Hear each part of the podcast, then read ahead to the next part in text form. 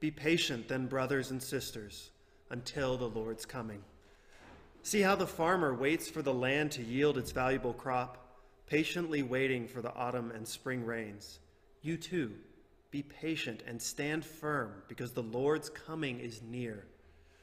Don't grumble against one, one another, brothers and sisters, or you will be judged. The judge is standing at the door.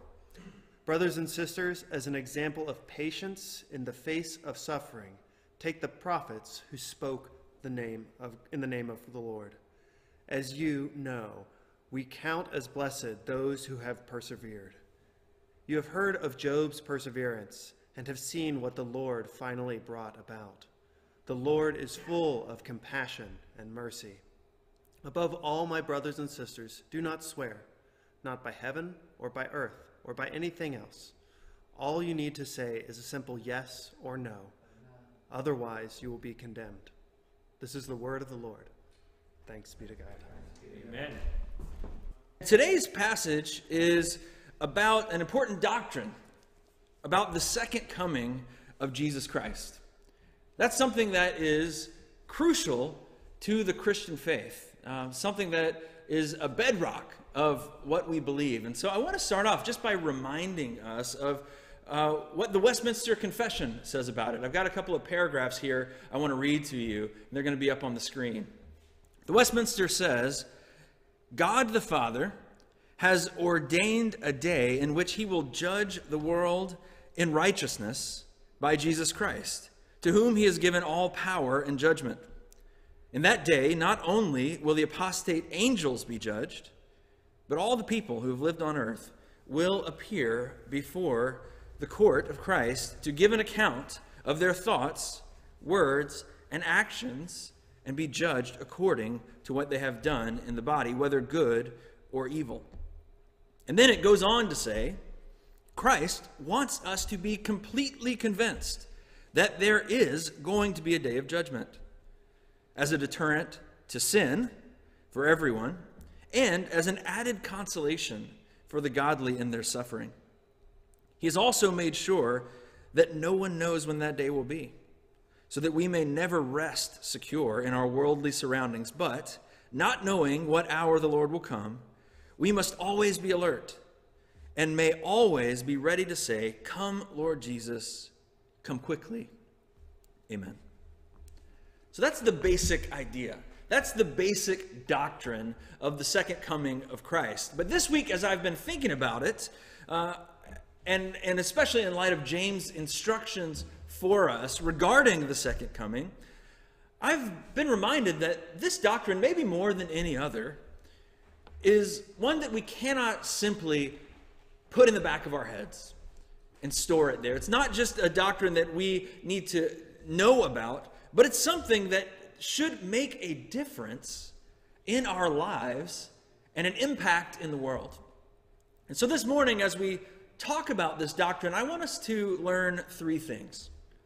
I want us to learn that the doctrine of the second coming requires an active patience. Secondly, the doctrine of the second coming produces love in the church and in our relationships. And thirdly, the doctrine of the second coming bears fruit in the world. So it requires an act of patience, it produces love in the church, and it bears fruit in the world. So let's just jump right into it.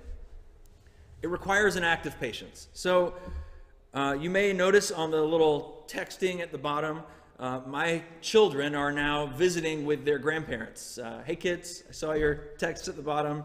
Um, I, am glad you're watching us this morning. Uh, they found out about a week before leaving that they were going to get a chance to finally go see their grandparents. We were supposed to go originally for spring break, and then, of course, COVID hit and it ruined all of our plans. But to say that our kids were excited about seeing their grandparents last week was an understatement. They packed their bags a week ahead of time. And during the week, I, I found my son taking a nap on the couch in the living room, and I asked him what he was doing, and he said he was trying to take extra naps so that the time would pass more quickly, so that he could go and see his grandparents. And I understand why. They love their grandparents. They want to see them. They want to do all the fun stuff that they get to do that they can't get to do around mom and dad. But of course, that doesn't really make time go faster. There's nothing you can do to make time go faster. And so, all week long, I had to encourage my kids be patient. The day is going to get here before you know it. See, we need patience when there's something desirable ahead of us. Whether it's something simple like just making it to the front of the line at Walgreens or getting out of a traffic jam so we can finally get to our destination, or even just getting to the end of the day so we can rest and veg out for a minute. Patience is required when there's something coming up that we're looking forward to, but we can't quite get there yet. And so it's really appropriate that James would begin this passage with the phrase, be patient. He says, Be patient then, brothers and sisters, until the Lord's coming. The second coming of Christ is the ultimate desirable moment for the people of God. And of course, these people that he's pastoring, of course, they're going to be excited about that. They, they, they, would be excited about getting out of the daily grind finally and seeing their Savior, being in the presence of their Heavenly Father who loves them deeply. Who wouldn't be excited about that? Well, maybe us. Maybe us, I think. I actually think there's a pretty big disconnect in our lives around the promise of Christ's return. If you're out there watching this and you consider yourself a Christian, uh, I think for many of us, this is just one of those ideas that we, we hear all the time, that we say we believe. It's a doctrine that we profess, but it rarely captures our hearts. It rarely captures our imaginations. In all my time as a pastor, I've never had to teach what James is teaching here. I've never had to, to tell people like I had to tell my kids last week to just be patient. The second coming will be here any minute. It's okay, just chill out. I know you're excited. And I'm kind of sad about that to be honest. Not just for you, but, but I think that way too. I'm, I'm sad for myself. It shouldn't be this way. We should be excited. We should be a little impatient for the return of Jesus. But I can remember in my own life, especially as a teenager in my early 20s, I remember thinking about the, this idea of Jesus coming back, and I'd say, you know, it would be great for Jesus to come back, but not yet. I, there's some things I'd like to do first. If Jesus, Jesus could come back, but I'd really like to maybe get married, have kids, accomplish a few things in my life, and then Jesus could come back. Anybody ever had those thoughts? Oh, yeah. Yeah. Yeah, we think that way because we're fools. Mm-hmm.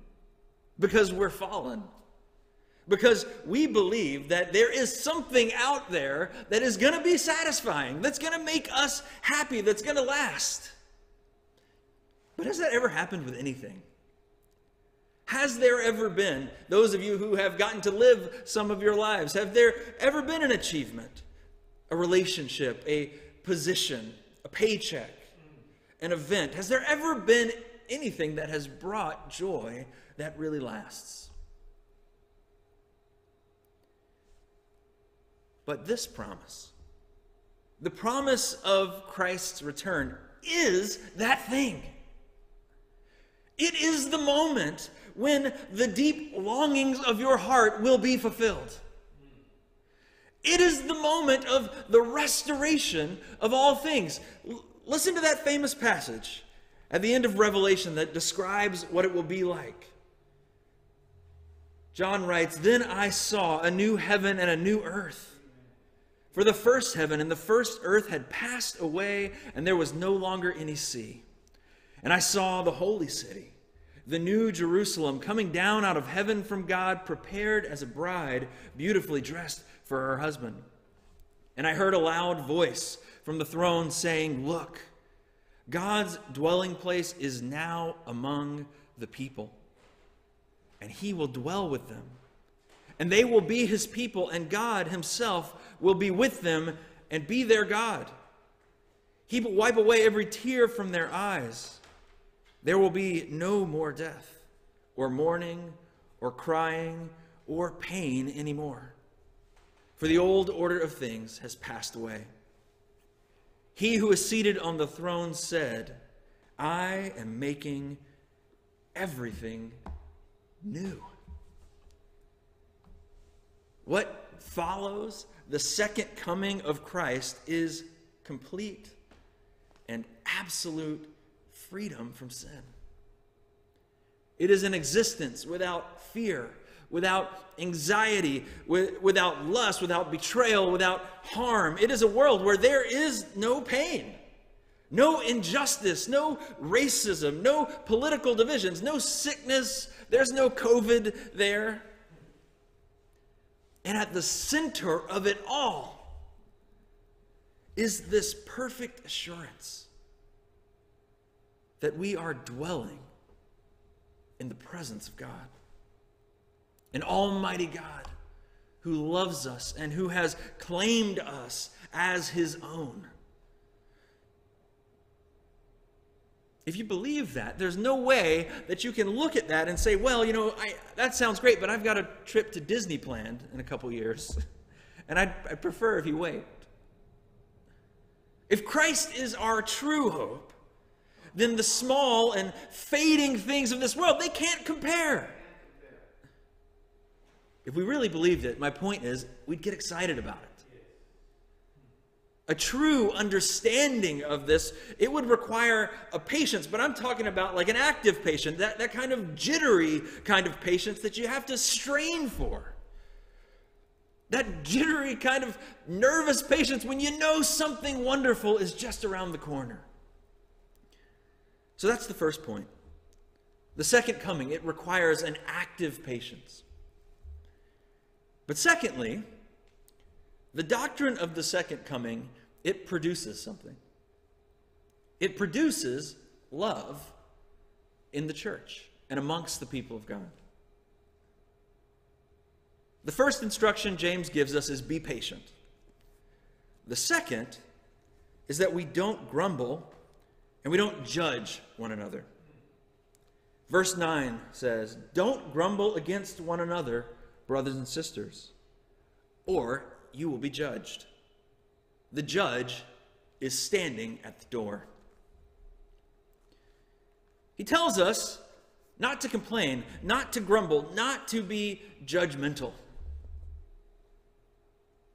And it's a sad reality, but Christians have become known as judgmental people. I think if we were going to survey this neighborhood and ask them what are some of the things that are they like least about Christians, what are some of the things that uh, turn them off about the church, I imagine one of the top things on that list is, is that they perceive Christians to be judgmental. Christians judge others. And unfortunately, there's a lot of truth to that. For a people who claim to be saved by grace, we can often have very little grace for other people. It's like the parable that Jesus told in Matthew 18 of a man who is forgiven what was basically billions of dollars of debt, only to go and immediately shake down a guy who owed him a few thousand dollars. It's amazing how we Christians can be forgiven all of our sins for all of eternity, and yet have no grace or understanding for other people. We can experience this huge amount of forgiveness, and yet we can blow up at a moment when we run across somebody who just has different political views than we do. And so James reminds us about another fact of the second coming.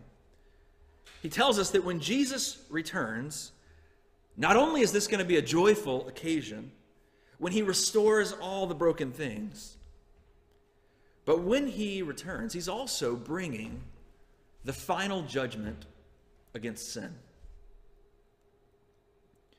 He's coming. And in that day, we're going to be called to give account. We're going to have to answer for all the things that we have said and thought and done.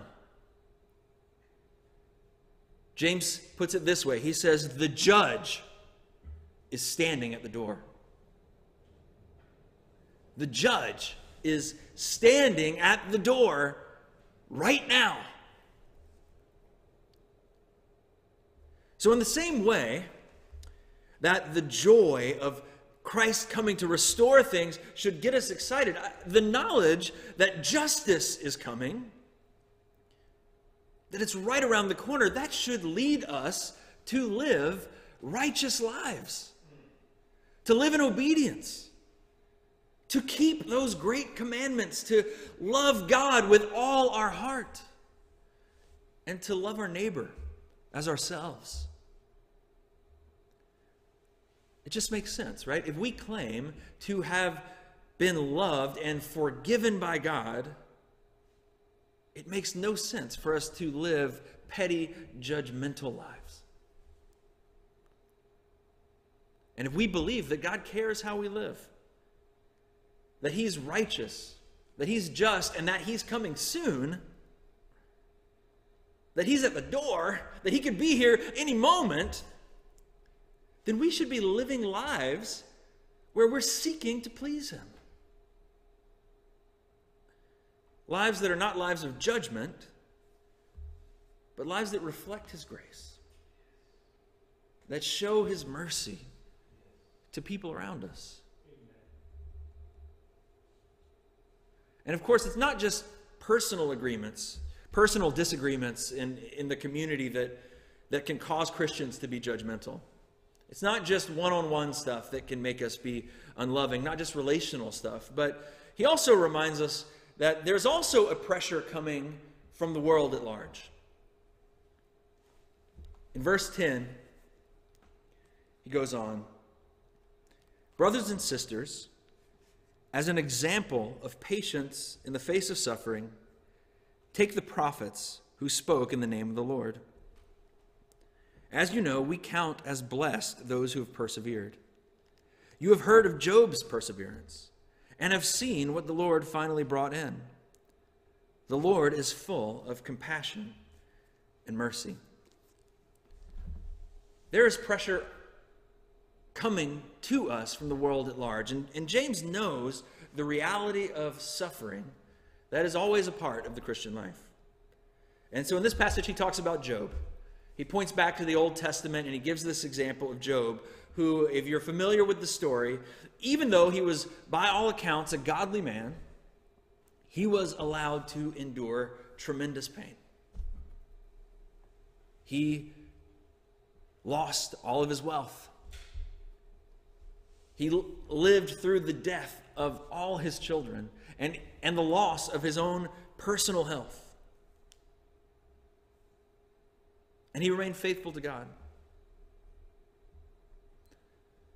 He points to that because when the pressure is on us, when we are suffering, obedience is hard. When we suffer, holiness, honoring God becomes far more difficult. it's easy to resolve to love your neighbors when life is going smoothly. It's easy to say, I'm going to love my neighbors, I'm going to care for people, I'm not going to think first of myself when things are working out for you. But it's another thing entirely when we're under stress or when we're dealing with tragedy. It's easy to love people when life is going our way, but it's usually not. In a broken world, we're always going to be facing challenges. There will always be, quote, reasonable excuses for us to treat people poorly, for us to dishonor God in the way we treat others, the ways that we act. But James reminds us of Job because he wants us to know that in the difficult times, we are especially called to persevere. And he reminds us that one of the ways, one of the tools that can aid us in that, that can keep help us keep a perspective in the midst of our suffering is to remember the second coming. We can be faithful and we can be gracious even in the hardest times because Jesus is coming back. And he's going to deal with the pain. He's going to deal with the injustice. He is the judge and he will judge. He is the judge, though, right? Not us. And that's really good news. Because it means there is a day coming when he will deal fairly and righteously with all the sin in this world. He sees our suffering. And he will bring justice for people who are suffering. He will bring justice for you. But he's the judge. He's a righteous judge, and unlike us, in our moments when we grumble, when we become judgmental, when we are under pressure, unlike us, when we have those knee jerk reactions, God's judgment will also be compassionate, merciful, and completely righteous. When we're patient in our suffering, we're not foregoing justice, we're simply entrusting it to the judge. The judge who, James tells us, is standing at the door. We're not surrendering to the evil of the world, but we are living in light of the fact that one day every knee will bow and every tongue will confess and all will surrender to Him. If He is the judge and not us, then that means we can show love and mercy and compassion to one another. And if we believe He's coming back, that's what we're going to do. And that's the second point. The doctrine of the second coming, it produces love. It produces love in the church. And thirdly, the doctrine of the second coming produces fruit in the world. So, what do you think about when you imagine this day when Christ returns? A lot of times we have these images of separation, this moment of, of division, right? The moment that Scripture talks about when the sheep are separated from the goats, when the wheat is separated from the thorns. In the Westminster, it says exactly that. It says the second coming is the time when the righteous will go into everlasting life and they will receive fullness of joy and refreshment which will come from the presence of the Lord. But the wicked, who do not know God and do not obey the gospel of Christ, they will be thrown into eternal t- torment and punished with everlasting destruction away from the presence of the Lord and the glory of his power. Separation is an important image when we think about the second coming. But James also reminds us of another image of the second coming, one that is also used pretty frequently in Scripture. He says, See how the farmer waits for the land to yield its valuable crop, patiently waiting for the autumn and spring rains. You too be patient and stand firm because the Lord's coming is near. He brings up this image of the harvest, Did you hear it? He compares our patient waiting to the way a farmer waits for land to produce crops, the way he waits for the rains to come so he can finally bring in the harvest. The harvest is a, a very common image that Scripture uses to talk about the return of Christ. It's the time when Christ will come and gather up his fruit. The fruit of the gospel message growing and transforming people's lives throughout all the world, across all generations. And it's kind of beautiful that James, in the middle of this passage where he is encouraging suffering Christians, where he's reprimanding petty Christians, and where he's trying to point us, remind us about the joy of Christ's coming, that James is also reminding us that we have a role to play in the harvest. Christians are not simply called to be moral people. Our main purpose in life is, is not simply living decent lives and trying not to be too judgy while we do it. No, we're called to spread the good news of Christ's salvation. To see God plant the seed of his salvation and reap a harvest of souls. I said a few minutes ago that our lack of excitement about Christ's return is one of the ways I know that we're missing the true weight of this doctrine. But even more than that, it's the lack of evangelism. It's the lack of fruit that we've seen that has me convicted. Because there is there's so much opportunity around us every day. There are so many opportunities for us to share the good news of Jesus Christ with our neighbors, with our coworkers, with our family members.